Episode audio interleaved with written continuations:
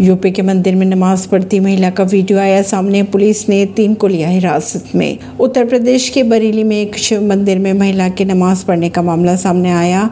एक वीडियो में एक महिला मंदिर परिसर में नमाज़ पढ़ती नज़र आ रही है, जबकि दूसरी फर्श पर बैठी दिख रही है। मामला केसरपुर गाँव का पुलिस ने केस दर्ज कर माँ बेटी बताई जा रही दोनों महिलाओं समेत तीन लोगों को लिया हिरासत में। परवीन सिंह, नई दिल्ली से।